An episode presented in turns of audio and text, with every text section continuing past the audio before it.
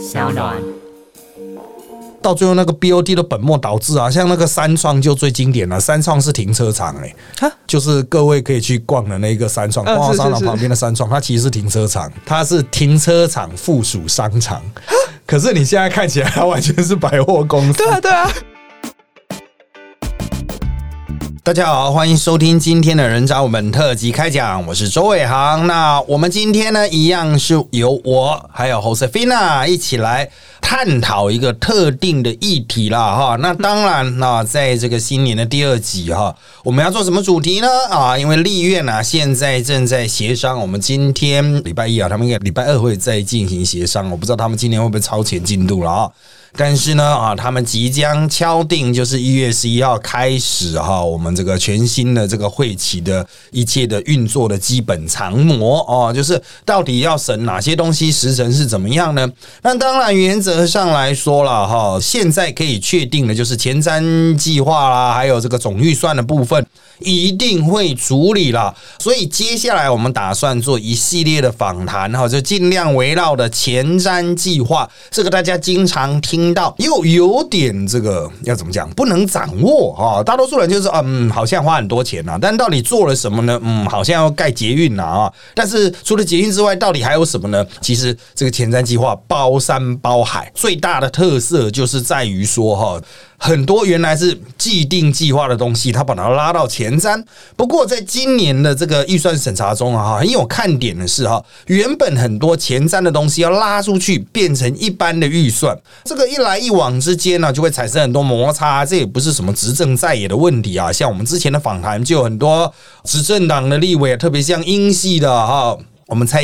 委员啊，他就对于他的这个选区内的一些前瞻计划，被移出去了，变成一般的国家编的预算哈，就有点不满。到底这个前瞻计划是差在哪里？我们今天呢会做一个概率性的介绍，之后呢我们会请各选区的委员来谈他们自己选区里面的前瞻计划，还有这个前瞻计划里面有多少学问啊。好，那当然开场一开始啊，我们还是先做一个比较大要性的解说。前瞻计划呢，全名叫做前瞻基础建设计划，那它的目标呢是透过新建及完善各种基础设施，也就是说它会有新的也会有旧的改进的啊，针对各种基础设施来强化民间投资动能，带动整体经济成长啊。这什么意思呢？这又回到我们过去啊，很古早以前的思维，就是光是靠民间自己努力发大财不够啊，要政府要投钱下去啦，搞一些有的没有的啦哈，从这个盖马路盖捷运啊，盖房子啊，各式各样的东西盖下去之后，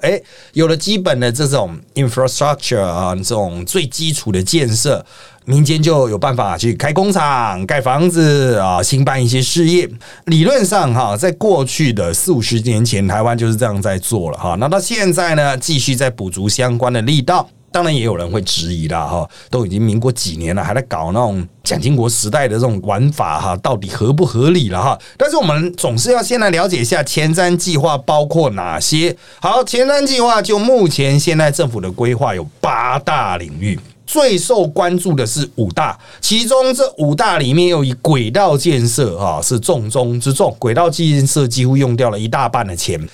这个引起讨论就是，前瞻计划是不是要进行那个金钱部位的重新切割了哈？那前瞻计划在4年前哈提出来的时候哈，它预计是总共8年，横跨蔡英文的任期啊。当时提出来的目标总金额是8824亿啦哈。行政院认为呢，它可以投资下去之后，可以增加民间投资，并不是产值哦，就是由政府投资带动民间投资。政府投了8800亿，民间就会有1兆7000亿、1兆8000亿左右的这个新增投资，百姓也会愿意投资。当然2017年2月6号，也就是蔡英文上台啊不到1年了哈，他们就已经确定要提出这个前瞻计划。到了2017年7月6号啊，这个特别条例就通过了。当时国民党还一度想要去尝试挑战这个立法过程啊，当然国民党当时的那种战斗力哈，不用讲当时，现在战斗力也不好啊，所以原则上来说，这个条例就是如民进党所要的版本都通过了啊。那当然前提就是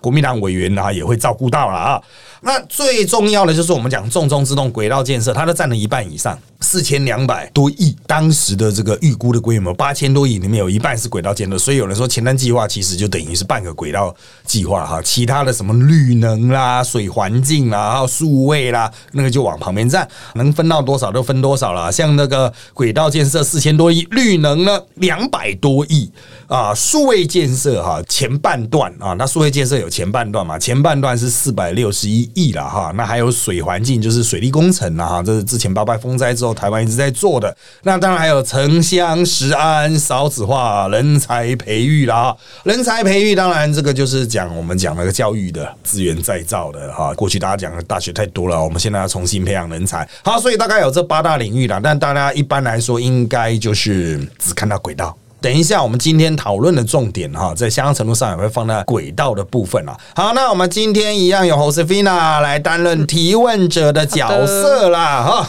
好，那我想问老师，在这前瞻计划中，哪一个部分有最为困难，或是目前遭遇到的一些问题之类的？其实哈，这个目前最大的困难就是不是在盖，因为我跟他们互动经验盖哈，因为技术上就是那个样子嘛，就是科学能够达到什么，台湾就是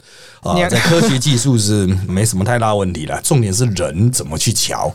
一旦前瞻计划这个东西丢出来之后嘛，那大家都会去切割大饼嘛。好，大饼第一波分完之后，它会有第二波的问题，就是第一波切割下去，大家都知道政府预算会追加嘛。盖盖发现说，哎，这边喷水啦，那边山崩啦，要再追加啦，然后又出现新增的啦。好，像前瞻计划第一个4年期出来的时候。不知道那个嘉义那边的状况出来没？就是嘉义南二高那边，他们就出现了那种隧道断层的问题啊，就是实际上已经现在盖好了高速公路，其实它有断层，它会移动，好可怕哦！对对对，那怎么样去把它弄到好哈？这个要不要算前瞻？这个问题很多啊，问题很多，就是会有很多新增的问题啦。这个当然你会加钱就好，可是这个预算它本来就是一个大格局嘛，你这边加一点钱，那边加一点钱，它就爆掉了。爆掉的话，大家就会要求公平啊，你爆我也爆啊，不能只有你在那边一直爆、啊，大家一直爆。对啊，你一开始低爆，后面给我越爆越多啊，最后面爽的都是你啊！这样玩不是不行的。再来就是说哈，我们刚才提到了太偏轨道，它一开始真的太偏轨道。那我们认为这个的确轨道是一个很带动的主要要素啦。我们国家的这个高铁啦，通过去的地方啊，总是有办法炒作一波嘛。就算根本没人去盖房子啊，像台南的高铁站呢，盖好了快20年了、啊，这个还是在种凤梨啊，这旁边没什么东西啊，就在种凤梨、啊，所以这个就是一个问题了、啊，就是这个我们回归现实了，就是还有没有必要去花大钱去做这么贵的铁道建设？在之前的访谈我们有提到，任何运输学的，特别是轨道建设的课本，它都会提到，如果你盖平面的铁路，就是有平交道的这一种啊，成本是1的话，高架桥的成本就是3。如果要完全地下化的话，就是10倍啊！所以捷运当然我们现在啊，台北市市郊越往山边的都是尽量就是盖高架啊，甚至我们也出现轻轨啦哈，轻轨的除了现在已经在运作的淡海新市镇在跑的哈，也会包括我们即将这个通车的这个新店安坑的部分，那也是会有在路面上跑的。当然了哈，大家如果要建设的话，总是希望地下化嘛。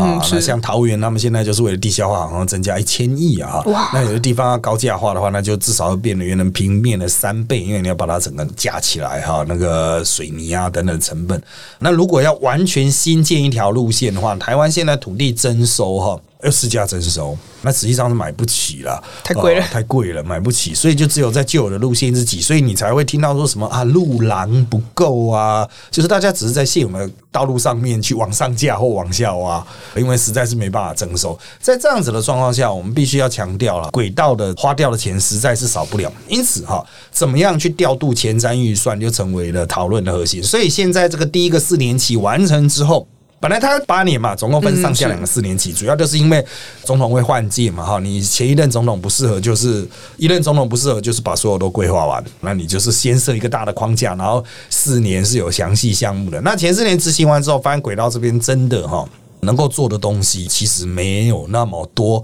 所以他们就打算把它移出去。可是移出去，所有委员会 keep up 啦，他就会跳起来一直叫哈、啊。所以之后我们有委员来的时候，我们就不会提这点。但是现在没有委员在，我们就可以提这点。就是为什么大家 keep up 呢？因为他们先一开始做规划，然后送行政院核定。核定的意思说不是说要盖啊，就是说我知道了这个计划已经完成到这种程度，接下来呢，他可能就会再去做包括财务啦，或者是其他的相关的一些规划再审，比如环评啊这一种啊，就是很多我们原本的前瞻的计划都只有做前4年期，花了4年哦，就只有最初步的计划做出来，但是这个到底会不会赚钱呢？还不知道啊，所以他还要进行财务的评估啊，还要进行某些设计，看你能不能画得出来啊，细部的设计这些东西，还有环境影响评估了哈，这个都按部就班来做。可是前4年搞了半天，只做了这个最基础的计划出来，为什么呢？就是因为做出来行政院核定之后就把它压下来，因为他觉得要花很多钱盖，然后回不了本，哦，又赔钱这样。一定会赔钱，盖了这个就是纯赔钱啊！它没有任何的这种扩增民间投资的效果，但是又不能直接跟委员讲说你这一定赔钱啊，你这个亏到爆啊！那委员又跳起来，你瞧不起我们乡下人还是怎么样？啊，他也要选举嘛啊！所以现在他们就很有技巧，很有技巧的操作方法是怎么样？他说，这一些计划呢，如果没有实质在盖的，没有实质进到一定程度了，他就把它移成。比如交通部啊，因为轨道交通部管交通部的一般的预算里面，就是回归原本的那种正常计划。他也说我没有说不盖啊，就是回归我们原本的计划。那我们把前瞻的这个额度清出来，用来支应现在已经在进行的，比如他已经完成环评。他已经完成设计，确定要盖的东西，像这一些呢，这种就是前瞻计划可以 cover 到的这个比较有实质效果的部分啦。那他们就会去把它一推到底。那当然，这个消息一出来之后，那些被砍的委员就很不爽啊！像我们之前访过的蔡依委员，他的大平台车站大平台啊，就是他们要高价化了啊，就被砍了。屏东那边，我们之后看能不能邀请到庄瑞雄，他那边什么垦丁观光铁道也被砍了，但是北屏东有留一个高铁啦，高铁延伸，可那个很有技巧哦，他也没说是用什么形式延伸，他搞不好盖一个铁路跟你说，哎，那个叫高铁，因为就只有一站这样子哦，长得很不像高铁，但它叫高铁，就是高铁，是高铁哦。对，然后之后我们也会看能不能邀请到宜兰的委员啊，或台东的委员来谈这种。花莲现在委员在坐牢了，所以没办法， 对，这没办法啊，就是原则上就是北宜也会是高铁。它也是前瞻，然后呢，宜兰往南叫做快铁，这个就是我必须要稍微简单说明一下，很多人都搞不清楚，那玩的是什么？一下要台铁，一下要快铁啊，一下要高铁啊，到底是差在哪里？前一阵子林佳龙出来说哈，好像可能要把前瞻里面要编啊，本来是没有的，要编就是把整个东部轨道提速，就是它重新入廊要重弄，东部的地价还没那么贵，所以原则上还有机会去弄这个。什么叫提速呢？我们现在轨道大概跑到120、130就很极限了，因为它弯弯曲曲嘛。那它首先要把它的轨距变成标准轨，我们台湾是窄轨。1公尺多一点而已，它改成1.4了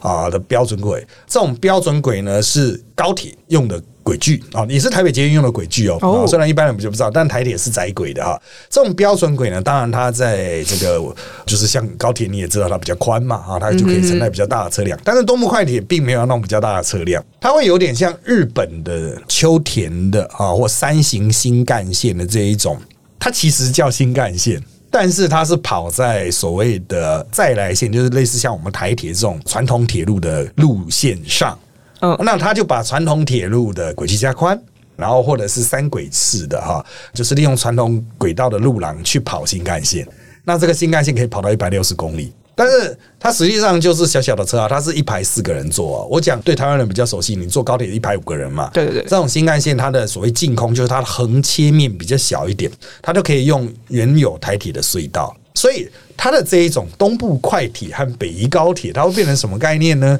它可能是从南港发车的，它就不是一通到底。以后我们台湾的主要的高铁转乘站可能是在南港，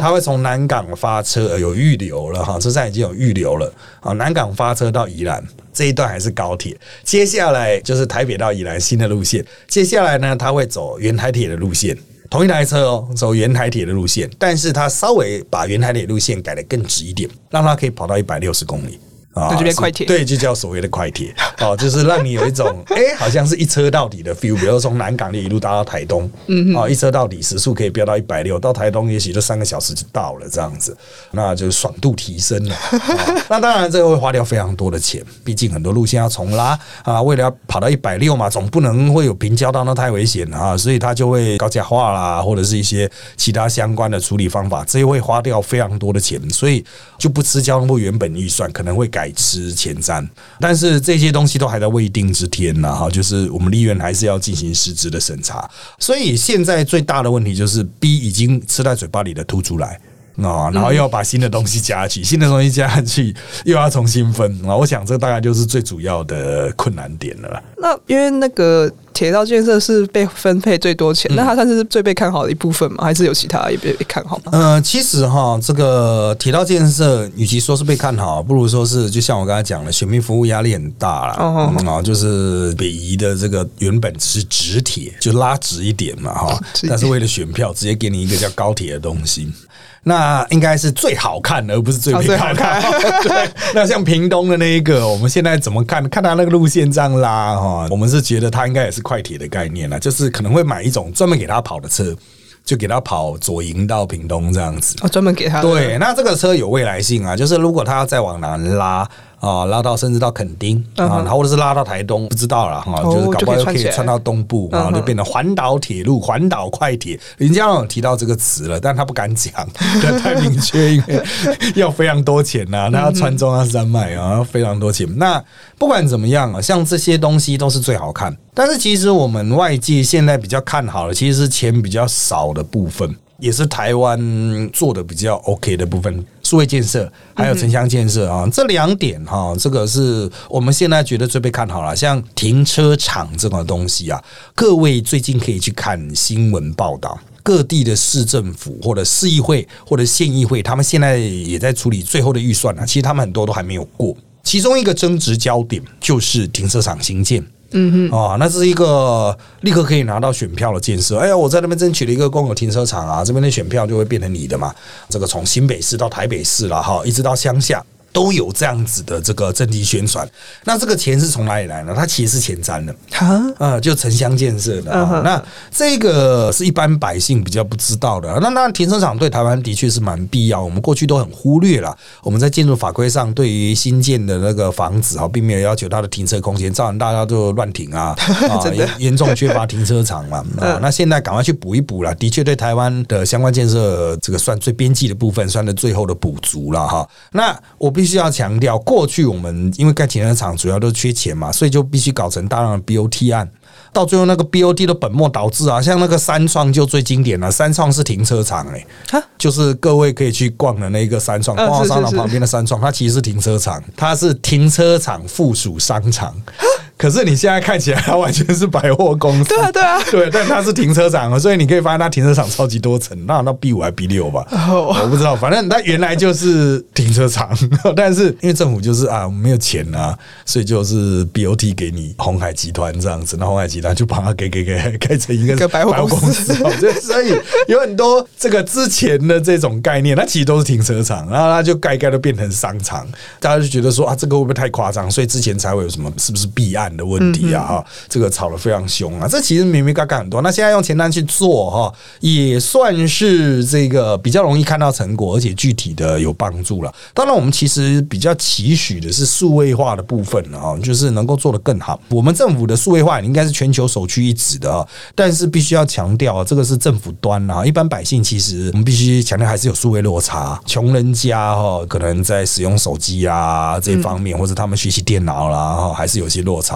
这个其实可以去补足，它跟城乡落差也会有关系，所以一般我们过去讲的数位城乡这2个建设是绑在一起的。像台北市政府这个所有数位化还是很方便嘛，我们这边悠游卡用的很自然，可是在乡下可能就没有那么样的顺畅，它没办法做的那么平滑，就使用经验上就是一下这边有一下那边没有，所以怎么去把它运用前瞻计划整合起来，我觉得这个是比较容易成功的部分，也是一般现在学者认为是最有可能成功，这也是现在行政院把预算从原本的轨道移出来的一个很重要的因素，因为他把它从轨道移出来的钱有相当部分就进到城乡，还有相当部分进到数位，这也代表行政院他自己认为这两个部分是比较看好的。哦，原来如此。那老师你刚刚讲停车场也是就是前瞻计划一部分，那还有什么东西是也是前瞻计划但国人却不太知道的吗？好，讲到这个就是很尴尬，这个前瞻计划到底是要做什么样的东西，会不会变得跟一般国家应该做的事情混淆？这其实也是国民党一开始讲的。之前在审前瞻条例的时候，国民党讲说你这跟一般预算根本没有什么差别啊，你就直接追加预算而已啊。那你这个一般预算也可以做，为什么要特别弄一个前瞻计划？你根本没有一个真正很宏观的看法。要注意，前瞻一开始一出来只有5大，后来又再加了食安、少子化和人才培育，这个就是一个叠床架屋、缺乏核心思想的这种做法。但是我个人认为啦，绝大多数人可能不知道，前瞻计划有一趴很特别，叫做城镇之星。城镇之星计划，什么叫城镇之星计划？这个计划非常难以解释，而且现在做的都还蛮好笑的。但是蛮好笑的，就是我先讲它台湾原本面临的问题啊。台湾的传统聚落，比如说叉叉镇、叉叉乡，它之所以形成一个核心聚落，是在日本统治时代，日本人做了最初次的都市计划，去把老的这种街区全部都打掉，去重建呢，就比如说画现代道路啦，铺设水电啊，这个是日本时代开始去做的啊。我们台湾很多所谓的老街，或者是一些我们现在还很活跃的旧市区了哈，都是日本人所留下来的规划，包括它的道路啊，棋盘式道路。好，你也许会觉得说哦，这很特别嘛。其实现在年轻人有学过一个课文吧，叫《入港沉浮记》吧，这个是国文课文新选的哈，它里面就有提到清朝人就对日本的统治很不满的一点，就是他把老的街区打掉去做都市计划，代表清朝是完全没有都市计划，就随便乱盖这样子。然后日本人开始盖出棋盘式的街道。好，这个棋盘式的街道在国民党政府来的接手了30年左右，20-30年左右，他又碰到了成长的极限啊，就是日本人的规划已经就用完了，接下来他泛到旁边的这些农田地带。就是都市扩张到旁边农田地带，又是出现什么叫基本建设不足，所以呢，在民国70年左右，国民党政府又开始推动了所谓的外环道路，所以你现在去很多比较不能讲偏乡啊，就是比较农村地区啊，甚至不用多农村啊，像是中壢或是桃园，它都有所谓的外环道，就是想办法把省道导引出市区，就是绕过市区，然后再接回旧省道。这个外环道的建设，其实就是想要第一个疏导车流啦，第二个就是扩张原本的都市计划。那随着从民国70几年一直到现在，我们现在又大概过了30-40年了，这样子的状况下呢，外环道地区它也经过相当程度的发展，它慢慢有建设起来，一开始也许是很荒凉，但现在也都是有新的住宅区，还有大卖场啦、商场之类的东西。好，问题来了，现在都变成传统的老市区开始没落，开始衰退，人口往外面移嘛，他觉得老市区太拥挤了哈，就出现老市区衰退现象。在很多都市，大概在10几20年前，火车站一出来都还是最热闹的地方。是。可是现在很多地方是火车站一出来就是变得比较萧条。可能绝大多数的消费者其实是外籍移工啊，对，台湾人就不消费了，包括像台中啦，或者是像桃园中壢啦这些地方，明明都是这个首善之区啦哈，但是它的核心区就弱化了。怎么去让这个核心区再生呢？所以他们就提出了城镇之星计划，就是他要把这个城镇的核心重新让它活化，那就不只是老街，因为老街你可能想哦，那是日本时代吗？清朝时代留下来的吗？它就不止哦，不只是这些老街，老街是老街，城镇之星就是那些没落的老市区、旧市区，我要让它重新活化。对，然后我要怎么样去带动区域商机？我要怎么街区再造啊？整个街景的营造啊，它不一定是走传统老街路线，因为传统老街路线已经被骂爆了嘛，大家都知道台湾的老街都长得一模一样，对啊，都一样啊。对啊，都是卖一样的东西啊，就是顶多大溪家卖豆干，就是每个地方顶多一个特色，然后其他东西都是一样啊，就是它就是一个白天的夜市的感觉，对，差不多。对，所以城镇之星计划它就不是要再走这种观光街区，它就直接要让它重新活化，让它能够重新建构它原有应该有的都市机能。那他们目前的选定20个了，绝大多数是比较农村地区的传统的市政嘛，你也不能讲乡里，就传统的市政，那他就重新要把它活化，希望能够透过这种地方创生啊，或是那种社区再造哈，让它能够活起来。特别是年轻人愿意回去，因为现在年轻人哈，不只是从农村或渔港流失，他连那种比较市级的乡镇哈，他也是大家也不愿意回去家里乡镇，即使那个乡镇它机能很健全，它有手摇杯啦，什么通通都有，可是年轻人就是不断的流失。他觉得说啊，这边就是烂烂的，我要消费，我不会在这边，我可能会去台南市区。啊，就还是我就不会在家里市区，我就在台南市区，甚至连麻豆市区他也不想待，还要在也是要去比较大的都会，他才愿意进行消费。好，所以他们希望就是重新让这些曾经非常繁盛的市政重新活化起来。啊，所以就推这个城镇之星了。那当然我认为哈，目前做到现在，我相信绝大多数人都还是无感啊，就是你即使是来自这些已经被列入的20个市政啊，你依然是无感。但是重点就是在于说哈，我要必须强调哈，就是前瞻计划它前4年执行下来最大的一个问号就是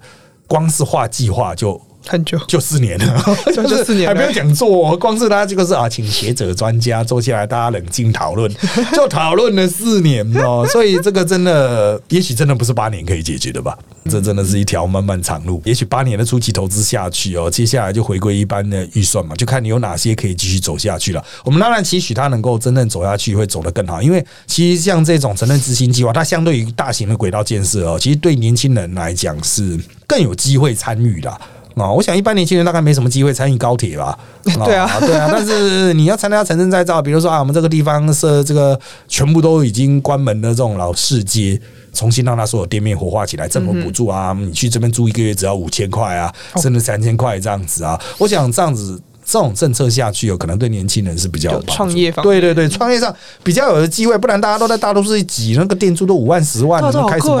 开什么玩笑？可老师，那你说那个建设现在说都是8年起，但是如果之后换了总统，这计划应该会有所改变吧？嗯，现在就是因为之前蔡英文他就很保守嘛，他虽然念8年，但是他就前4年是比较实边的。他是说有第二任，他在编后4年。国民党那时候他也讲啊，他说搞不好他们如果上的话，他们就不会要后4年。但他现在上了，就原则上就是更续办理嘛，哈，就是继续办，还是有改变啊。好，就是我们刚才前面讲的嘛，哈，就是轨道建设移出不少去做城乡和数位，他觉得比较能够成功的。但是在下一任的总统啊，不管是国民党或民进党啊，我认为可能他们还会有多有斟酌啦，就是还会不会有一个新的前瞻的续篇呢？因为依照现在的进度来讲，铁定做不完啦。对啊，对啊。蔡英文那你铁定做不完，哪有？那高铁不可能4年。我经常跟人家讲一个故事哦，我20几年前在日本旅行的时候。经常看到他们在路边就是有树那个什么新干线预计20多少年会盖到这里，我想你疯了吗？哪有可能？可是后来真的就9州新干线就一一盖出来了，我还就是一段一段的慢慢都有搭到这样子。我那时候看到什么北海道新干线2015年通车，我在2000年看到的时候，我想说拜托2015年开什么玩笑？后来也开通车，现在通很久了，对啊，虽然稍微有点慢了，但是都盖完了，就是其实这个真的是非常久的哈。那我相信后面的总统对大型建设的投入应该都是会持续啦。重点就是在细部规划上啊，就是接下来总统可能他会去思考，就是说我是不是有必要。就像刚才讲，盖那么多停车场，它会不会助长车辆的成长？你可以注意，现在的前瞻我们都讲轨道建设，代表轨道派是胜利。其实，在交通运输有轨道派，还有公路派。轨道派就是拼命盖轨道嘛，公路派就是拼命盖公路，然后停车场这样子哈。台湾因为之前就是公路派曾经一度很有力。啊，所以在宋省长的时期啊，盖了很多横向的快速道路啦，哈，那同时中央也盖了西滨，有很多高速公路的延伸建设，现在也还是有啦，但在前瞻计划里面比较少大型的公路建设啊，就是大家都觉得可能第一轨道比较下趴嘛，就我们刚才讲的好看。再来就是说，我们觉得车辆的成长真的到极限了。我们现在都在补破网，在盖停车场。可是停车场盖多了，会不会又促进刺激更多人买新车？那这个对台湾现在寸土寸金的环境来讲啊，是不是再去推动私人运具会是一个正确的选择啊？就是我觉得像这种东西，下一任总统不管是什么党执政，他可能都会面对很多游说。台湾这方面的游说其实是很惊人的哈，就是对于到底要盖什么，因为背后的商业利益其实非常的大哈。那轨道建设你会讲哇，几千亿到底花到哪里去？当然就是各厂商赚走啊，那各厂商赚走的时候呢，当然就是很激烈的那一种。游说战，我觉得接下来最有看头的就是下任总统会不会又再去调整方向？但我觉得轨道派胜出哈，这一点大势应该不会改变。啊，台湾人已经慢慢觉得就是轨道才是一种正轨，连彰化县长在选举都在讲说要盖捷运，而且盖到每个乡。对，我们之后看能不能邀请到彰化的委员来分享，每一个乡都盖捷运的这种政见，还挺有趣的。对对对。但是那前瞻计划就是那么多预算，但这些钱到底是哪里来？这好像是网络上一个。很大的争议。对啊，我们现在哈，当然答案非常简单了，就是这个预算不够的部分就举债，然后用政府举债再印更多的债券，因为利率很低。就是我们现在的政府的财政状况，抽税当然是很难呐，很难再增加新的那种科目了哈，就是。百姓榨不出钱来了，其实榨得出来了，可是百姓一定会说，为什么有钱人不去榨他的钱呢？有钱人税负也很低啊。那你讲到跟有钱人征税，这立法委员的政治现金又是跟有钱人收来的，你很难从有钱人现有的财产上面去上下其手。像之前呢，健保费的问题，其实我们的税收哈，实质税负如果加上健保，其实也是很低啦。但健保就是税啦，我就在那边跟各位宣导一个观念啦，你收的健保费，它不是健保费了，它其实就是税。补充保费，它其实也是税。健康捐，你说哦，它叫捐没有，它就是税捐嘛，它就是税。你不要想说你是在交保费，所以很多人实际上他几乎没有在缴所得税。他就只有买东西交那个 5% 的营业税而已，但是呢，他缴的健保费一年也会交到蛮多的，一般人都会交到近万嘛，一年这样乘下来交到近万，所以其实大家的税负其实用各种方式你去想办法把它吸出来，但是我还是要强调啦，就是。建设这一点，政府还没办法开征特别税，所以一定是用发公债的方式、国债的方式了哈。那这个发债呢，就牵涉到政府举债上限，它有一个顶在那一边嘛。可是这个顶也是人定的，所以随时可以修掉。对啊，所以要加就加吧。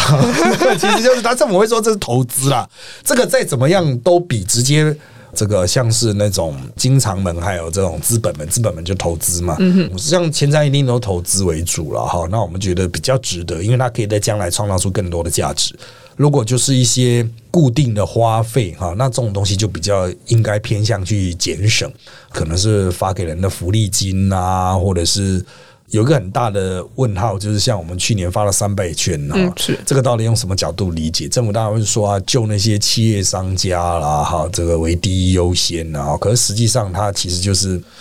啊，这个投资真的有必要吗？它是要让人家活下去吗？还是说到最后面都只是在替代原本就会花掉的钱呢？反而就是没有什么实质的帮助哈。好，那当然这个经济学上的奥妙很多了，我只能说了，政府现在的做法。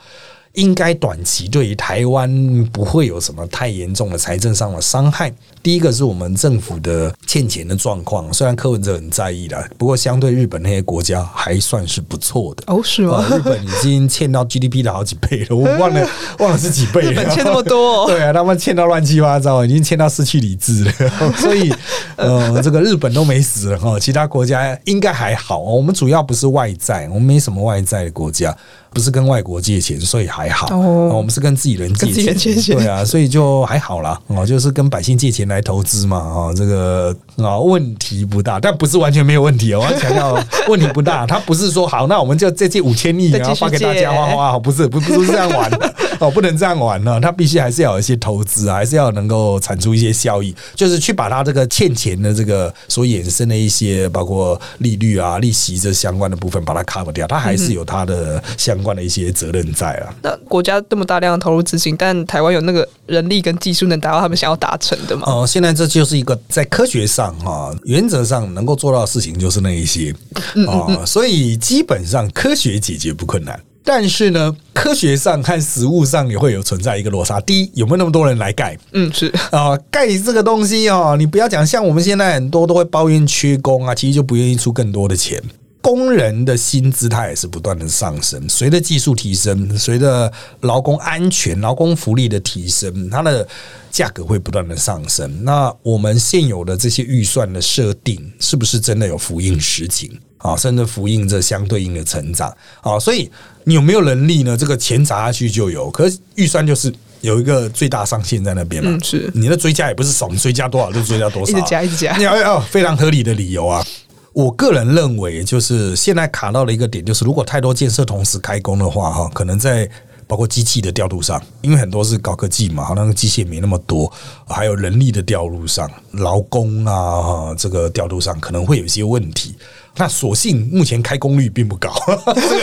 这个不知道该不该说是幸啊，但是就是开工率没有那么高啦。我个人认为是问题可能会在蔡英文的这一任期的第2或第3年才会开始慢慢爆出来，就缺工。啊，这些重大建设缺工，因为那个时候差不多都已经开始开工了啊，像北宜高，他为了要在他任内要有一些至少要剪彩吧，2022、2023哈，这是一个看点了啊，就是到时候。如果真的缺工到某种程度上，会不会出现不合理的劳动运用？就像以前高雄捷运在盖的时候，它也发生暴动啊，就是不合理的要求外籍移工嘛哈。所以像这些问题啊，其实我们现在已经多少可以预见了啦，但是相关的准备感觉起来是不太足够的。那老师，那前瞻计划跟以前那种重大计划，像什么新十大建设、12项建设那种施政上有什么差别吗？这个概念就是我刚刚一开始讲了嘛，从蒋经国那个时候开始的十大建设，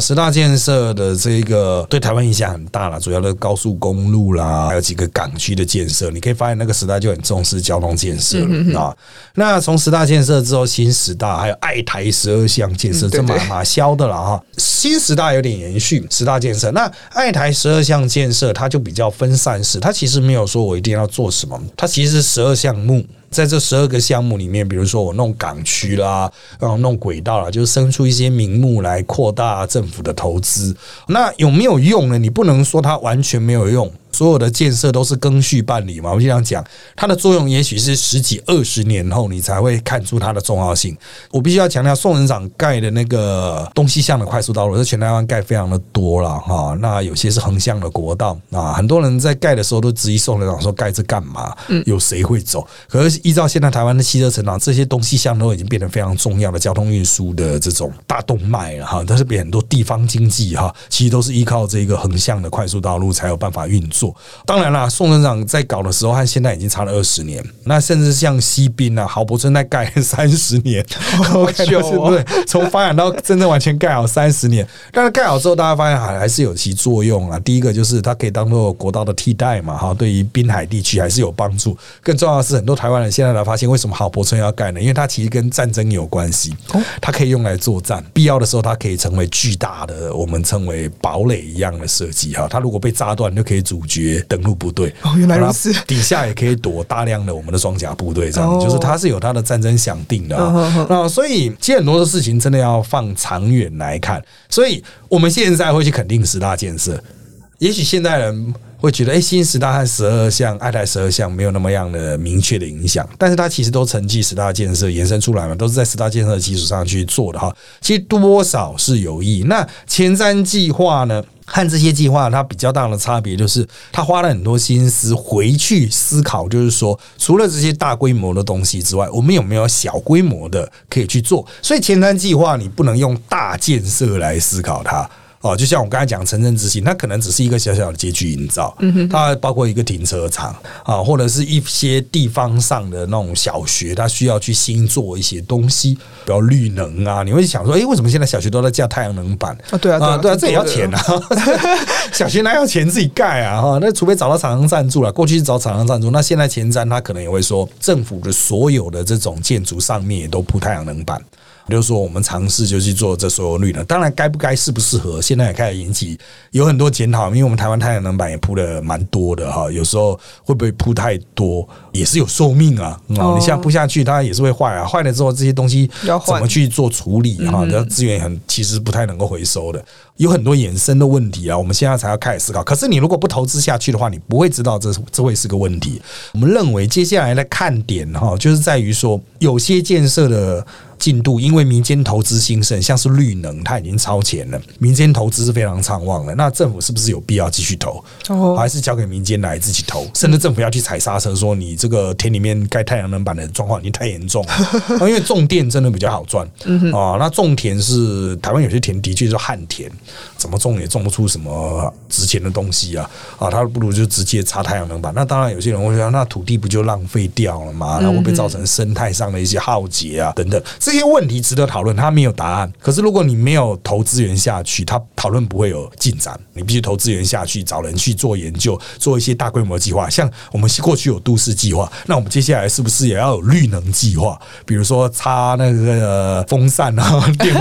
发电的风扇啊，到底哪些能插，要插多少？我们要不要有节奏的插，有规律插？不是所有海边都绕一圈风扇啊！现在台湾的非常多了，你去海岸你会发现，几乎已经是密密麻麻一整圈，全部都是在岸风电。接下来还有离岸风电。哦，你会说那个是在海里面啊，或是平常很少人去的地方，可是它对于地景，还有对于我们对土地的想象，都是会有影响的啊。那其实一般人民不会思考的东西，政府就有必要投入资金去促成某些相关的研究，或者促成某些实务能够以更有效率的方式进行啊。所以像这些东西，过去如果当我们思考建设，就是一定要眼睛看得到。我要一条捷运在我面前跑过去啊，我才有 feel 的话，那这个建设就太狭隘。所以我们一个小的结论好了哈，因为之后我们会请很多委员来谈他们的各地的各式各样的看法。我们一个小的结论就是哈，从现在大家要开始打破建设的观念，就是我要是硬体的，或者是可以让我实质感受到的软体，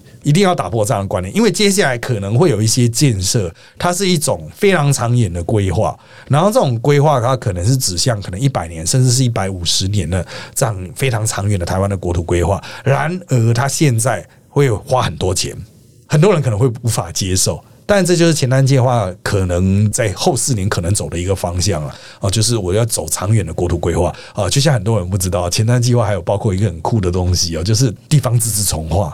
就是我们要把那些乡镇市区全部重新划过，重新规划，有一些小的要把它划掉。你会想说，靠，这跟前瞻有什么关系啊？没错，这就是一种前瞻嘛，就是看很远啊。因为有些乡镇它可能是日本时代留下来的，就一直有这样子的区划。那你现在有必要继续保持吗？那人口可能全部都流失了，就没有必要。我们也许就可以把它并入附近的乡镇啊，然后让它变得更活化，然后引入那些乡镇的资源，那就不会让这个很小的小型乡镇，所以他们的前瞻计划就有一个目标，就是10000人以下的乡镇，可能就让它逐步的跟附近进行整并，可能会让行政更有效率了哈。像这类型的东西啊，这个其实在前瞻计划里面藏了蛮多的，只是大家都只看到捷运，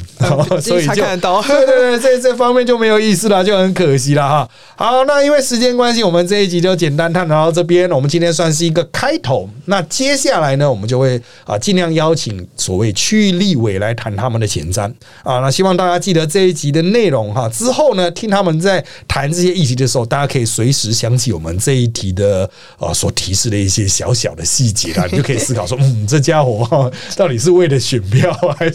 还是心中有某个哈更值得大家去追求擘画的蓝图啦。那今天还是要谢谢大家收听我们的人渣们特辑开讲啦！现在我们在各大 Podcast 收听平台如 SoundOn APP、Apple Podcast 和 Spotify 都可以听到我们节目哦。那欢迎大家订阅、留言给我们5颗星。那我们就下次再见喽，拜拜，拜拜。